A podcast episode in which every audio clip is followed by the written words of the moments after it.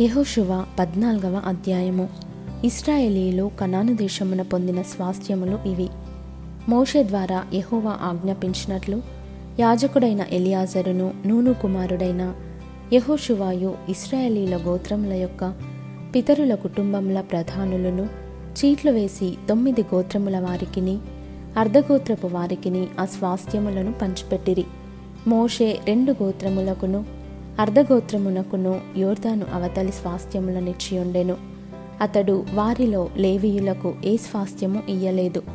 యోసేపు వంశకులకు మనషే ఎఫ్రాయిములను రెండు గోత్రముల వారు నివసించుటకు పట్టణములను వారి పశువులకును వారి మందలకును ఆ పట్టణముల సమీప భూములను మాత్రమే కాక లేవీయులకు ఆ దేశమున ఏ స్వాస్థ్యము ఇయ్యలేదు. యహోవా మోషేకు ఆజ్ఞాపించినట్లు ఇస్రాయేలీలు చేసి దేశమును పంచుకొనిరి. యూద వంశస్థులు గిల్గాలులో యహోశివ యొద్దకు రాగా కెనిజీయుడగు ఎప్పుణ్ణి కుమారుడైన కాలేబు అతనితో ఈలాగు మనవి చేసెను. కాదేశు బర్నేయలో దైవజనుడైన మోషేతో యెహోవా నన్ను గూచియు నిన్ను గూచియు చెప్పిన మాట నీవెరుగుదువు.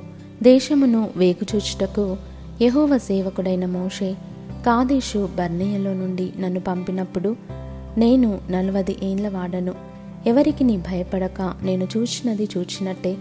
అతనికి వర్తమానము తెచ్చి తిని.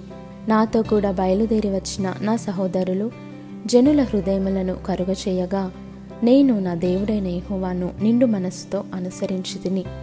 ఆ దినమున మోషే ప్రమాణము చేసి నీవు నా దేవుడైన యెహోవాను నిండు మనస్సుతో అనుసరించితివి గనుక నీవు అడుగుపెట్టిన భూమి నిశ్చయముగా నీకును నీ సంతానమునకును ఎల్లప్పుడూ స్వాస్థ్యముగా ఉండుననెను యహోవా చెప్పినట్లు యహోవా మోషేకు ఆ మాట సెలవిచ్చినప్పటి నుండి ఇస్రాయేలీలు అరణ్యంలో నడిచిన ఈ నలభై ఐదు ఏండ్లు ఆయన నన్ను సజీవునిగా కాపాడి ఉన్నాడు ఇదిగో నేనిప్పుడు ఎనభై ఐదేండ్ల వాడను.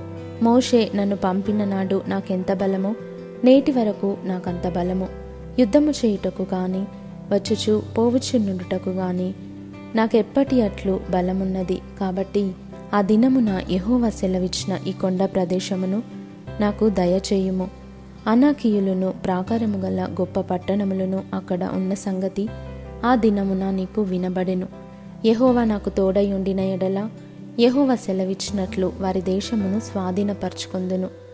ఎప్పుణ్ణి కుమారుడైన కాలేబు ఇస్రాయేలీల దేవుడైన యహోవాను నిండు మనస్సుతో అనుసరించువాడు గనుక యహోశివ అతని దీవించి అతనికి హెబ్రోనును స్వాస్థ్యముగా ఇచ్చెను.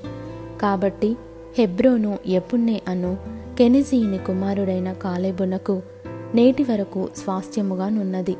పూర్వము హెబ్రోను పేరు కిర్యదర్బ అర్బా అనాకీయులలో గొప్పవాడు. అప్పుడు దేశము యుద్ధము లేకుండా నెమ్మదిగా ఉండెను.